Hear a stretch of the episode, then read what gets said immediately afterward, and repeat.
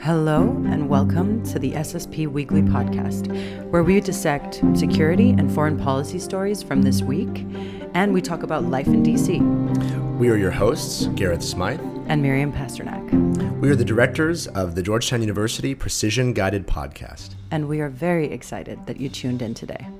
Today, we're talking about the new U.S. export controls on China released on October 17th. And then we catch up on AUKUS and the bilateral relationship with Australia. Why don't we start from the beginning? Yeah. Well, from the good morning. Is, is this yeah. the beginning? yes. okay, go ahead. Good morning, Gareth. Good morning, Miriam. What story do you have for us today? My story today is about China and the U.S., particularly the recent developments in the U.S.'s response to Chinese chip industry. Because the Biden administration on October 17th, so a few days ago, unveiled some new curbs, which might have slipped under the radar amidst the global headlines. Um, but I wanted to cover it because I think there are some really serious strategic implications that would be interesting to um, to explore.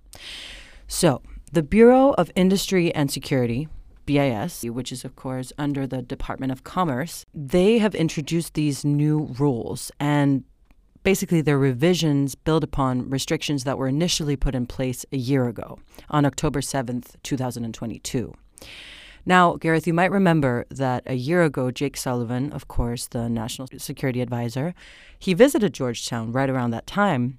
And reading these news just a few days ago, it reminded me of something that he said back then.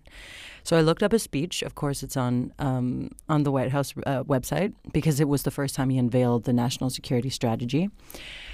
And he talked about this term, small yard, high fence. Are you familiar with that term? I'm not. Oh. I mean, I heard Fantastic. it when he said it, but uh, you okay. can explain. So, small yard high fence is a policy, it's like a term used when it comes to protecting critical technologies, when the U.S. protects certain areas in a very restricted sort of landscape, but with a very high fence. So they, they implemented these restrictions a year ago, exactly a year ago. And now, a year later, not only are they continuing this policy, but they're also t- slightly tightening it to prevent China from modernizing its military capabilities. Um, because, as as BIS explains, it poses threats to national security interests, not only of the United States but also of its allies. And um, these new rules they go into effect on November seventeenth. Therefore, I sit down with Harrison Durland, a fellow SSPer who focuses on exactly this on AI, on emerging technologies. And we talk about not only the implications of these new rules, but also how these new measures are different from the initial one. So, do you want to listen to what he has to say? Uh, totally. Harrison is a great voice to hear from on this. Awesome. Harrison, welcome to SSP Weekly. Thank you for having me. Um, first of all, could I ask you to introduce yourself? Sure. So, I am a second year student here at the Security Studies Masters. I am a tech and security concentration, and I work at the Forecasting Research Institute. So, today we are, of course, talking about the Biden administration's new rules further constraining Chinese access to advanced computing and artificial intelligence technology. That's, of course, quite the mouthful. So, my first question is whether you could break down these rules for us and explain kind of your take on what they mean. So, as you kind of hinted, the rules are quite complicated in some ways, but there are some high level lessons that you can take away. So, the original rules in last year's October imposed restrictions on chips that met certain parameters, uh, such as the interconnect speed, uh, which refers to how quickly the semiconductors can talk to each other basically, which is very important for things like AI training and other things in that regard. And then another important parameter is the compute density, basically. So you have these two parameters the interconnect speed and also the compute density. And so chips which had both a certain level of compute density and interconnect speed could not be exported to China. However, it was possible for companies such as NVIDIA to design new chips which had basically lobotomized or um, downgraded uh, interconnect speed in order to then be exported to China. And so these were the A800s and the H800s. And many people complained about this and said that they were circumventing the rules. However, now the rules have been updated to no longer require a certain level of interconnect speed. And that means that they basically, if you are above a certain level of computational density, then the chips can no longer be exported. And this would apply to the A800s and H800s. So the new rules also impose some restrictions regarding uh, by adding the number of firms on the entity list and also by just imposing additional constraints on the countries to which you can ship some of these chips uh, in order to address the problem with China relying on subsidiaries and shell companies and other ways of circumventing the export controls to China. Mm-hmm. And this, of course, also might influence other countries, right, and their production because now the export controls concern any product that has like an American component in them, as far as I understand. Is that correct? Yes. So this is referring to the foreign direct product rule, which is one of the major ways in which the United States leverages its presence in these supply chains to restrict where you can or cannot sell these or export these chips to. Hmm. I see these export controls, um, how effective have they been? And are they anything new, or is this just a continuation of what the U.S. sort of has always done? So, the export controls that were imposed last year were definitely new and were fairly impactful and got a lot of attention here in the Beltway as people saw it as somewhat of a departure from the kind of Washington consensus of we're just going to be better, we're going to innovate faster, run faster, and also we think it's better to have uh, trade connections with China to keep them dependent on our technology, things of that sort. But this semiconductor export controls that were imposed last year kind of clearly signaled that the United States is moving away from that. And at least with regards to these critical high end technologies that China can use for, dual purposes, including surveillance of its population and, and its military capabilities, that America wants to limit China's access to this. And we no longer just want to stay one or two or three generations ahead. As Jake Sullivan said, we want to try to stay as far ahead as possible mm-hmm. and limit their progress as possible. So I wonder, export controls is, of course, one tool in the toolbox, but is it always effective? Like, what can be the cons of export controls, or like, how do you time export controls for them to be most effective? Certainly, export controls are not the only tool we can or should rely on. It is very important to also coordinate this with our allies so that it increases the effectiveness of the export controls. One of the cons is that it can undermine the effectiveness or the profitability of American companies that design and ultimately sell these chips, uh, such as NVIDIA, and they are quite unhappy about that.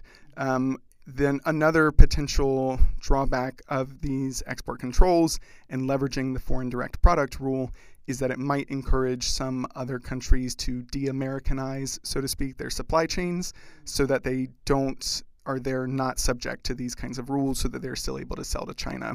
It can also just cause animosity between us and some of our allies if we do not uh, coordinate well with them and or if we just uh, it costs their companies money.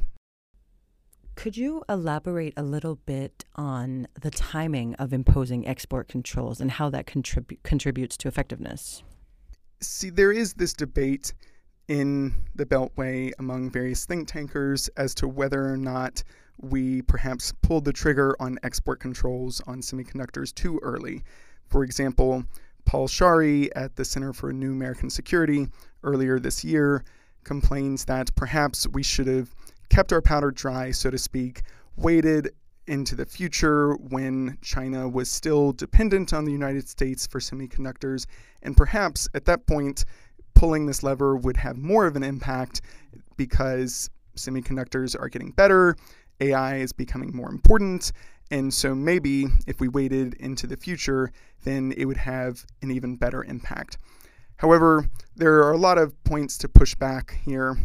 One of them just being that it kind of makes this assumption that we will be able to pull that lever when the time comes, when in fact we really just don't know what the political situation in the United States will be and what our diplomatic situation with allies will be. There's also a lot of questions to ask about how much better semiconductors, at least under the paradigm we've been operating, can get, and whether or not we can really stay that far ahead of China.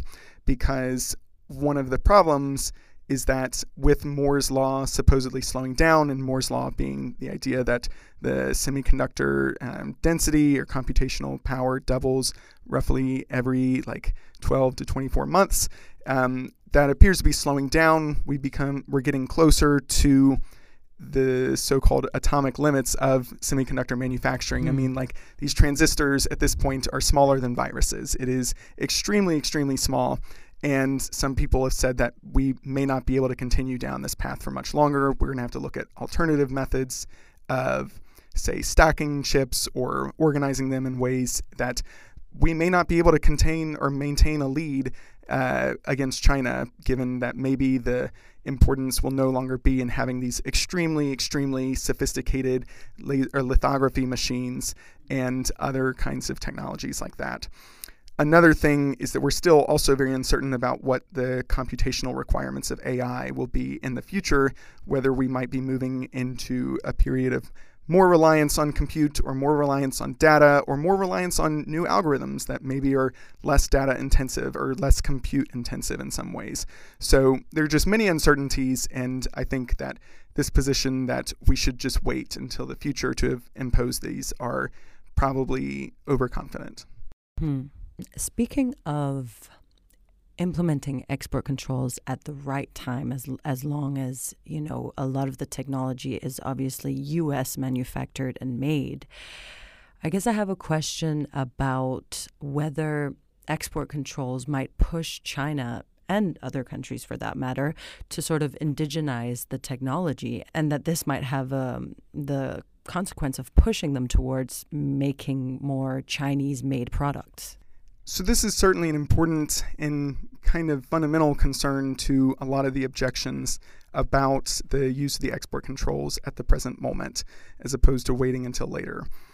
And I think it is a question we do need a lot of analysts thinking about and which we are quite uncertain about but it does seem like there's almost a sort of consensus, at least among many of the people in think tanks that I've talked to, that China will not be able to just very quickly indigenize semiconductor manufacturing, that it should take at least like three to five years or more, even. And so there are a lot of reasons to think that it's just extremely, extremely difficult to actually get the kinds of uh, yield rates, kinds of efficiency, and the level of sophistication for getting the cutting edge chips at like the five nanometer level, for example. But we also should be mindful of times in the past when we have faced technological surprise and where the supposed consensus actually just crumbled. Um, for example, in the late 1940s, many American uh, analysts thought that there was no way that Soviet Union could get a bomb within uh, the atomic bomb that is within five years. And lo and behold, within five years or prior to that, um, uh, they ended up being able to copy this technology and ultimately deploying it. I think there are a lot of important disanalogies between the Soviet Union and the atomic bomb and uh, semiconductors, but it is something to be mindful of that sometimes the so called consensus may just actually prove to be wrong due to failure of lack of imagination or many other reasons. Apart from export controls, you mentioned that there were a few tools in the toolbox. What what are some other ways of attacking this issue apart from export controls? Yeah, so two things to be looking at here are the first one being so called on hardware mechanisms or on chip mechanisms to basically monitor and verify the kinds of activities that are carried out by these high end semiconductors. There's still research being done on this by some people in think tanks and in the government and in these industries. And it's important to keep in mind these kinds of verification mechanisms as perhaps an alternative that might allow us to still sell some high end chips to China while at the same time monitoring it to make sure it's not being used for say, military applications or other things of that sort. Um, but this, of course, requires uh, that China would still be willing to buy it if we would have these monitoring hmm. mechanisms, which maybe for some of their purposes they wouldn't. But this might at least kind of split the incentives in China. Um, whereas right now, I mean, all the commercial companies that would like to be able to use this are now dependent on kind of indigenous or smuggled chips. Uh, Whereas maybe in the future, we might kind of split the incentives between commercial interests and government interests in China. A second thing to be looking at are some know your customer regulations for cloud compute providers in the United States. An important thing here is that even if we impose semiconductor export controls uh, on China, they might still be able to access or use American semiconductors or you know Taiwanese semiconductors by just relying on cloud compute providers in the United States. And if we just allow them to do whatever they want and don't have any kind of monitoring regimes or anything, then they could potentially be using this to train dual purpose capabilities in AI or to operating or for operating other uh, things we don't want them to be doing. So there are, again, some people in think tanks and in the government looking at these potential avenues for regulation that are not on semiconductor export controls, but which are very importantly complementary to those controls. Harrison, I want to say thank you so much for being a guest here on the SSP Weekly. We are very happy that you could give us some insight on this very technical issue. Thanks so much for having me.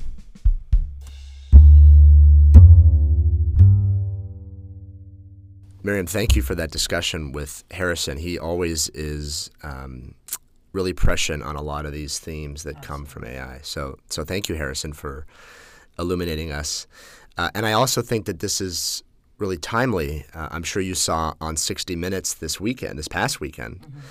uh, the Five Eyes chiefs, right? So the chiefs of the intelligence agencies of the United States, Great Britain, Canada, Australia, and New Zealand uh, who were in Silicon Valley, in the greatest state of the Union, California, uh, speaking to tech leaders about the unprecedented threat faced from Chinese espionage. Yeah. So, I mean, that plays into what you said earlier about the small yard, high fence concept. Absolutely. And it's so interesting how Chinese corporate and economic espionage really ties into this and as a national security threat and really the U.S. introducing slowly but surely a new strategy, um, quite different from h- how the U.S. has done it.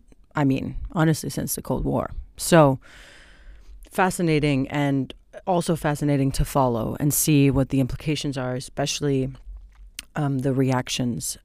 Another part of it, which I'll probably cover in some other episode, is um, is the European perspective on this because mm. Europe should definitely not be forgotten in this. They don't give me that face. in another episode, I'll explain to you why they're important, Gareth. All right, so Gareth. Yeah. Speaking of that area of the world. Yes. What do you have in store for us today? Well, it was timely that the uh, our partners from uh, the South Pacific and Oceania were on 60 Minutes talking about intelligence because I had the distinct pleasure of sitting down with Anna Bassoli, who is the associate editor for the Indo Pacific for the Georgetown Security Studies Review, of which this podcast is associated, to chat about the bilateral relationship between the U.S. and one of our closest and longest partners, Australia. Who, of course, the partnership has come into renewed focus because of our focus on the Indo Pacific yeah. and the threats that are presenting themselves in that region.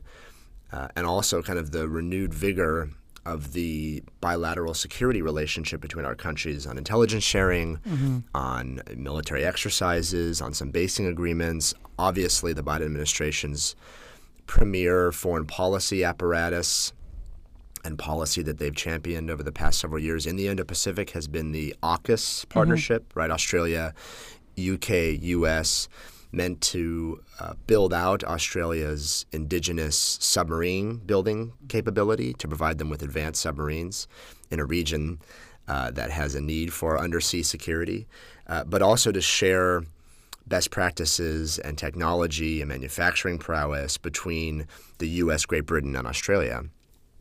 And actually, the Australian Prime Minister was in town this week meeting with the president for um, you know, one of the few handful of state visits that the Biden administration has hosted over the last several years. And so Anna and I have the opportunity to catch up on the status of the bilateral relationship, the, the, the status and the progress that AUKUS has made over its two pillars, and a discussion more broadly of how Australia fits into the U.S.'s calculus in the Indo Pacific region. Let's dive into the interview. Can't wait. Well, Anna Bassoli, thank you so much for joining us on the Precision Guided Podcast SSP Weekly. It's great to have you.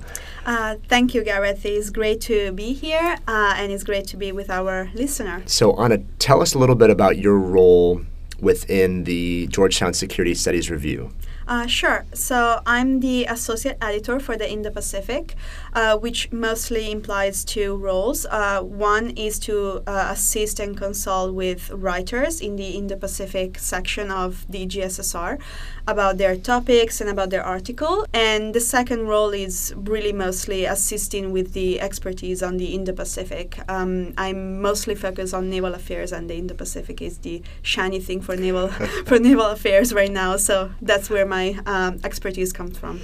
Your combination of a background in naval affairs and in the Indo Pacific is actually perfect for the topic of our conversation and that is a review of the Biden administration's bilateral state visit here in D.C. with the Australian delegation headed by Prime Minister Anthony Albanese. Uh, so I know you've done some research about uh, the, the tenor of the visit, the priorities, and what was accomplished. So catch us up on how the bilateral visit went.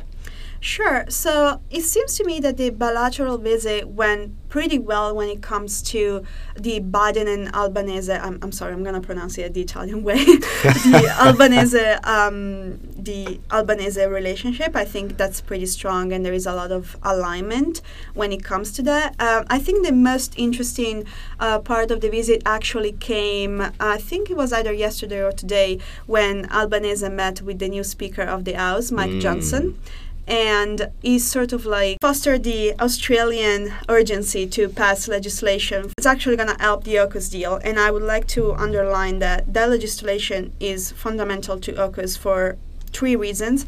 First of all, Congress needs to approve proposals to authorize the transfer of these submarines to Australia.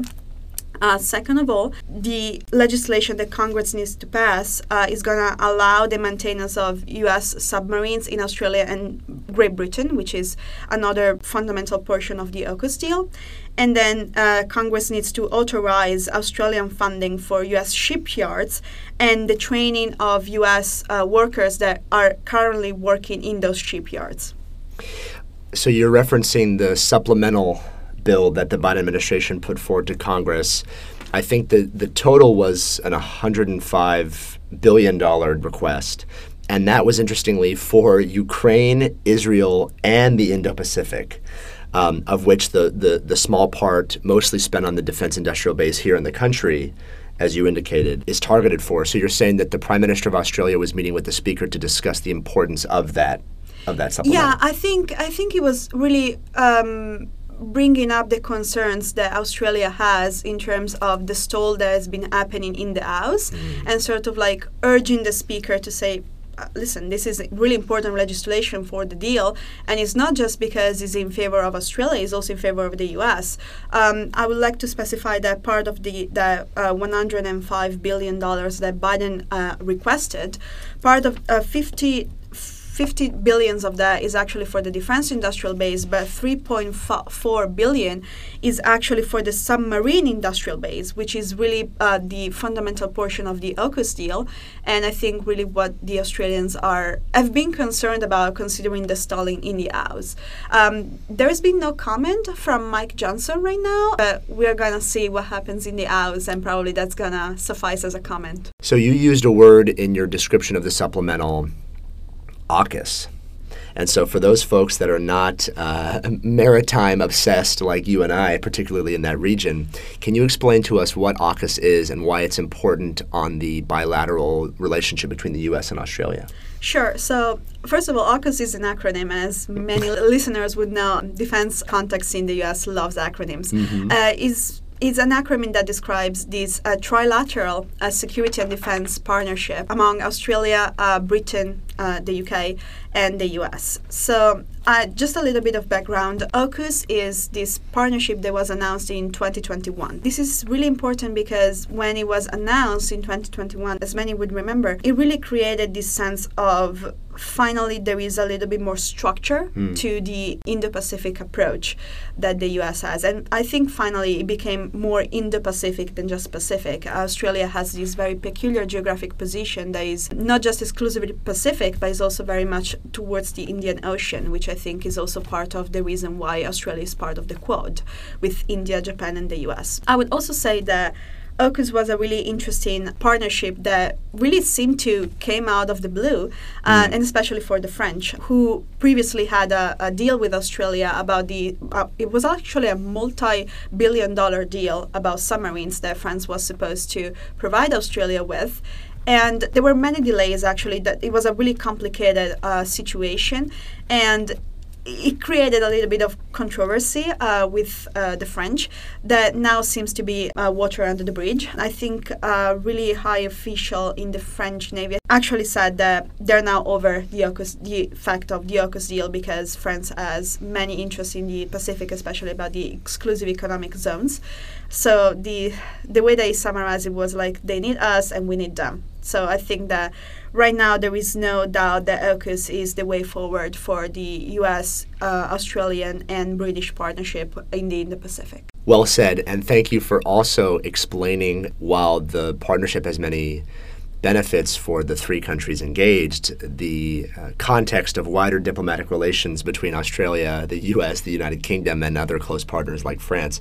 And I'm glad to hear that um, the French see the, the benefit of future technology cooperation and undersea capability now that we're a little bit removed from the shock of the canceling of, of the deal between Australia and France.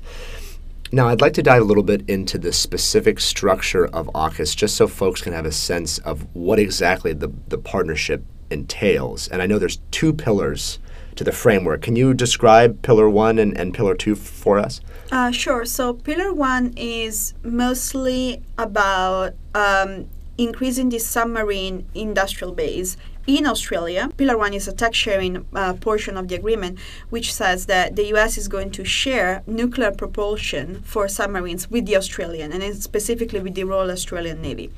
Now, this pillar is specifically important because right now Australia has a nascent uh, submarine industrial base, but it doesn't. It didn't have nuclear propulsion yet. So this is a fundamental shift in policy for the U.S. and also a fundamental shift in operations for the Australians too. The second pillar of the deal is actually is an information and technology sharing deal, which I think is already underway, but is is really hard to detect how advanced it is because again, Australia is uh, already part of the Five Eyes, is already a strong partners of both the US and the UK. So I think it's mostly a strengthening of uh, preceding conditions of security and defense interest. I think actually the first pillar is the most interesting because effectively provides Australia with uh, advanced technology in the, their submarine fleet and force, and it also provides them with nuclear propulsion submarines, which was a real the real novelty of the deal. I want to underscore the significance of the Australians receiving nuclear propulsion technology from the United States, the only other country that the U.S. has shared what is really the U.S.'s asymmetrical advantage in this region is with the United Kingdom. And so to bring in Australia is very significant. Can you talk a little bit about the geographic or the tactical reasons why nuclear propulsion would be significant for the Australians in such a large geographic region? So I think there are several reasons for that. The first of all is that we have to consider where Australia stands. Australia is in the Indo Pacific, but its placed on the southern portion of the Indo Pacific, basically sits beneath the, the Straits of Malacca and all the Straits region that actually sits within the Southeast and South China Sea region what happens is that Australia is perfectly positioned to have submarines depart from the south and really reach South Asia and especially the South China Sea. If we look at the geography of the US alliances, we have Japan in the northeast Asian re- region, and then we have Australia to the south. In that way, the US can be assured that actually its submarine force are going to cover as a wide portion uh, as the Indo Pacific as possible.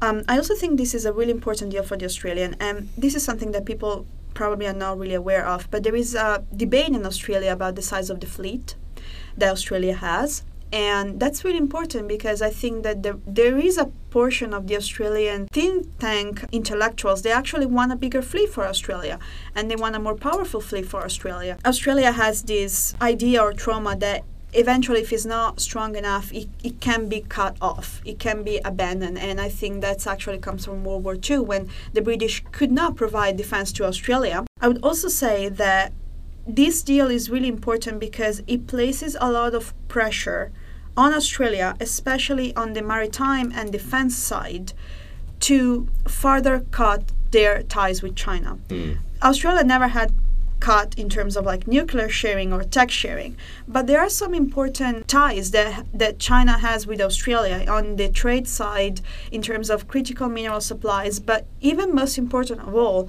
is actually the the deal, the 99 year uh, long lease that China has of the Darwin port. Darwin is one of the um, northernmost cities in Australia. is a strategic port. Geographically, is perfectly positioned to actually look up at the South China Sea and the Pacific portion it looks up to the Indonesian region where the straits are. So it's a really important port and China so, so far has a 99 year long lease of this port that was actually recently reviewed right before the visit and it was actually found com- compliant with Australian regulation. I think there is a strategic calculus that the Australians are, are making. It's just like if we have to use regulation to cut China loose on the deal of Darwin Port, we need to do it in a specific context. If strategic tensions arise, well, the tension is going to be high enough, and even if it's a regulatory reason, that's going to be seen as escalatory. So Australia is really counting in strategic options here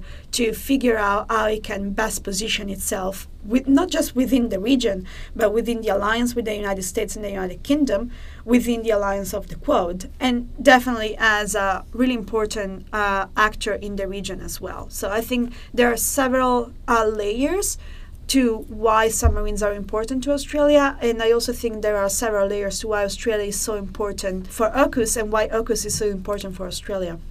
Well, that was a very artful way to unpack a lot of different uh, layers of this onion, both on the strategic side with all of the players that you mentioned, but also on the on the more tactical side, right? The the recognition that nuclear propulsion based submarines can get to where they need to get to faster and they can stay where they need to stay longer. So, lastly, Anna, I was struck by your comment at the beginning of our discussion about the supplemental request to Congress that the Biden administration put forward. Why is money being requested by the president for a trilateral deal with two foreign partners?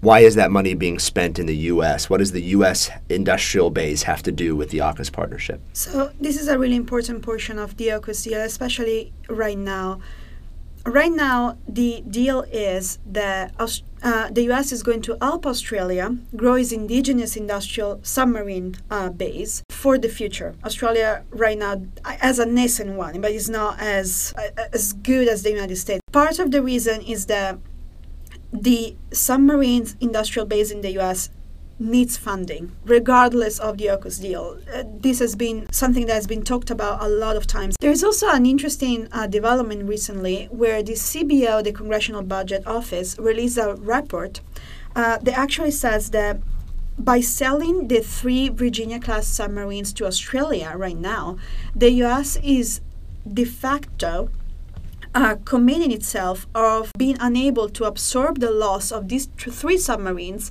until the mid 2030s. So this is really important because right now the rate of submarines production of U.S. Uh, submarine industrial base is 1.2, 1.3 a year. The idea is that the U.S. Uh, submarine industrial base could get to two submarine a year but it will not happen until 2028. Now, if we look at the timeline, we understand that the, the fact that the US may not recover from the, the, the selling of three Virginia class nuclear powered submarines to Australia by mid 2030s, but it will only start maybe producing two submarines a year. Since um, from 2028, it really reduces the the timeline for actually growing the industrial base and growing the submarines force that the U.S. actually need.